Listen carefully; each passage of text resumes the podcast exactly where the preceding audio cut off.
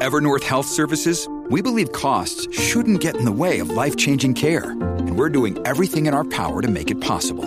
Behavioral health solutions that also keep your projections at their best? It's possible. Pharmacy benefits that benefit your bottom line? It's possible. Complex specialty care that cares about your ROI? It's possible. Because we're already doing it. All while saving businesses billions. That's Wonder made possible. Learn more at evernorth.com/wonder. Welcome to the Vital Dawn podcast for Tuesday, May 18th. Stocks are rallying around the world. So US S&P futures are up 14 points. That's about 33 basis points. Tech is outperforming. So the Nasdaq futures are up 105 points. That is about 80 basis points. The Dow futures are up 78 points. That's about 22 basis points. So solid outperformance in tech this morning. The Dow is mildly underperforming both the S&P and the Nasdaq. The major European indices are rallying about 40 basis points overall. You are seeing outperformance in Europe in a lot of the cyclical groups. So, autos, basic resources, banks, and energy are all trading very well. Tech is doing decently too. Um, and you're seeing underperformance in Europe in healthcare, telecoms, um, real estate, and you um, and utilities to a lesser extent. And then looking over at Asia, the gains were very strong across the board, including Taiwan, which jumped about 5%. Remember, Taiwan has been under a lot of pressure lately as that um, island struggles with a resurgence of COVID. But very strong price gains across the board um, in equities this morning, somewhat inexplicable. There's really it was a really quiet evening in terms of major incremental macro news. Um, you know, I know a lot of the wire services are pointing to various different items that are helping to contribute to the gains. I think a lot of that is just um, more excuses and actual fundamental drivers of the market. You did have Chinese officials making comments again about how they were taking steps to cool the domestic steel um, and iron ore market. Again, just saying how they are very cognizant of recent price gains and that they anticipate a moderation of the PPI in the back half of this year. So, somewhat positive headline around um, the Chinese inflation outlook. But you did also have a couple of more mixed headlines. So, um, you know, this big state owned asset management firm in China that has been in the headlines now for a couple of months. There is a big report in the New York Times saying how Beijing plans on requiring both um, Chinese bondholders and foreign bondholders in that company to accept significant losses on their investments. So obviously that's a negative headline. Um, you know, Japan's GDP for Q1 fell short of expectations.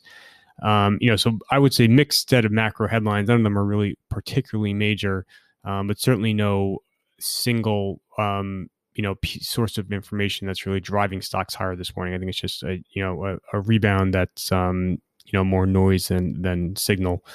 Um, in terms of the major U.S. topics, uh, macro topics, so fiscal monetary policy, COVID earnings, eco growth. Um, you know, again, no real major developments on either of those fronts. On the monetary policy front, you continue to have Fed officials. You had two yesterday out during trading, Bostic and Clarida, insisting that there is no need to discuss tapering. Um, you do have um, the flash PMIs coming out this Friday, which will give you the first look at the month of May as far as economic growth. And then the following two Fridays, so on May 28th and then June 4th, you have very important US economic figures in the April PCE and then the May jobs report, respectively. Um, those will those will factor in strongly into how the Fed, um, you know, moderates its messaging to the extent it does at all at its June 16th meeting.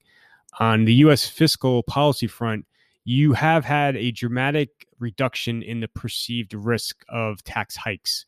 Um, you know, I think if just the political tea leaves over the last week and a half, two weeks, um, you've you've definitely seen um, mounting opposition to Biden's tax plan to the point where um, you know you're you're likely to get only very minimal increases, if any at all.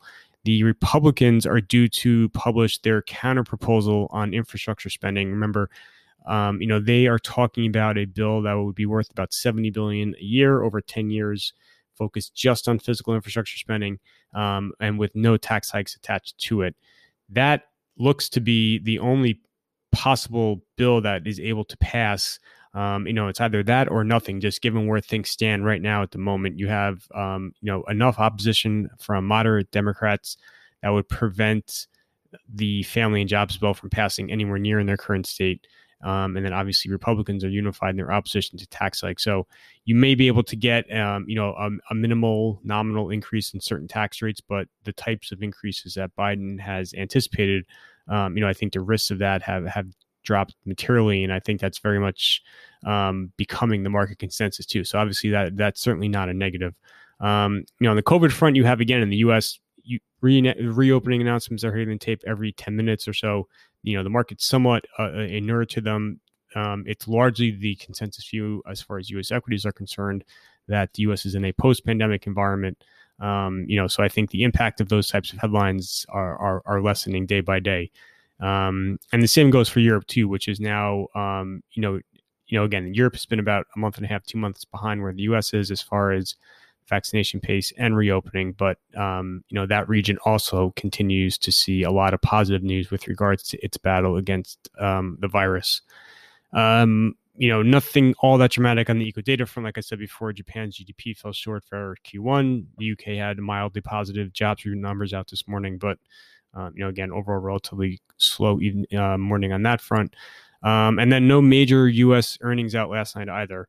Um, this morning, though, you are going to get some very important reports. So, Home Depot, Macy's, and Walmart are all out today with earnings um, as we kind of get into that April end earnings season, which is dominated by retail and tech. And like I said before, the GOP is going to have its infrastructure spending counterproposal out today as well. Um, otherwise, the calendar today is pretty bare um, without any kind of major eco data or major um, Fed speakers. Um, and that is essentially everything for today. Um, like I said before, the U.S. earnings were quiet overnight. You do have a lot more talk, a lot more articles about um, you know what's occurring in in media with the AT and T Discovery deal yesterday. I put out a big piece yesterday talking about the AT and T deal. Um, you know, discussing why the stock faded so hard yesterday, some of the things that investors are talking about with regards to indebtedness, dividend cut, um, you know, et cetera, et cetera. You had a bunch of reports. So one of the, the more prominent ones talking about how Amazon is in talks to buy MGM, the movie studio, um, for a deal that could be worth around $9 billion. The Journal had an article talking about how Comcast had been considering a bid for Warner um, and now possibly could look to Viacom as an alternative. Um, you know, so a, a lot of I'm, I'm, you're going to see a lot of headlines over the coming days, just talking about all the various different permutations that media M and A could take going forward. Um, you know, so I don't know if if um, you know, I think you have to kind of read some of it with a grain of salt with regards to how serious certain negotiations are. Um, and that is essentially everything for this morning. Thank you, everyone, for listening.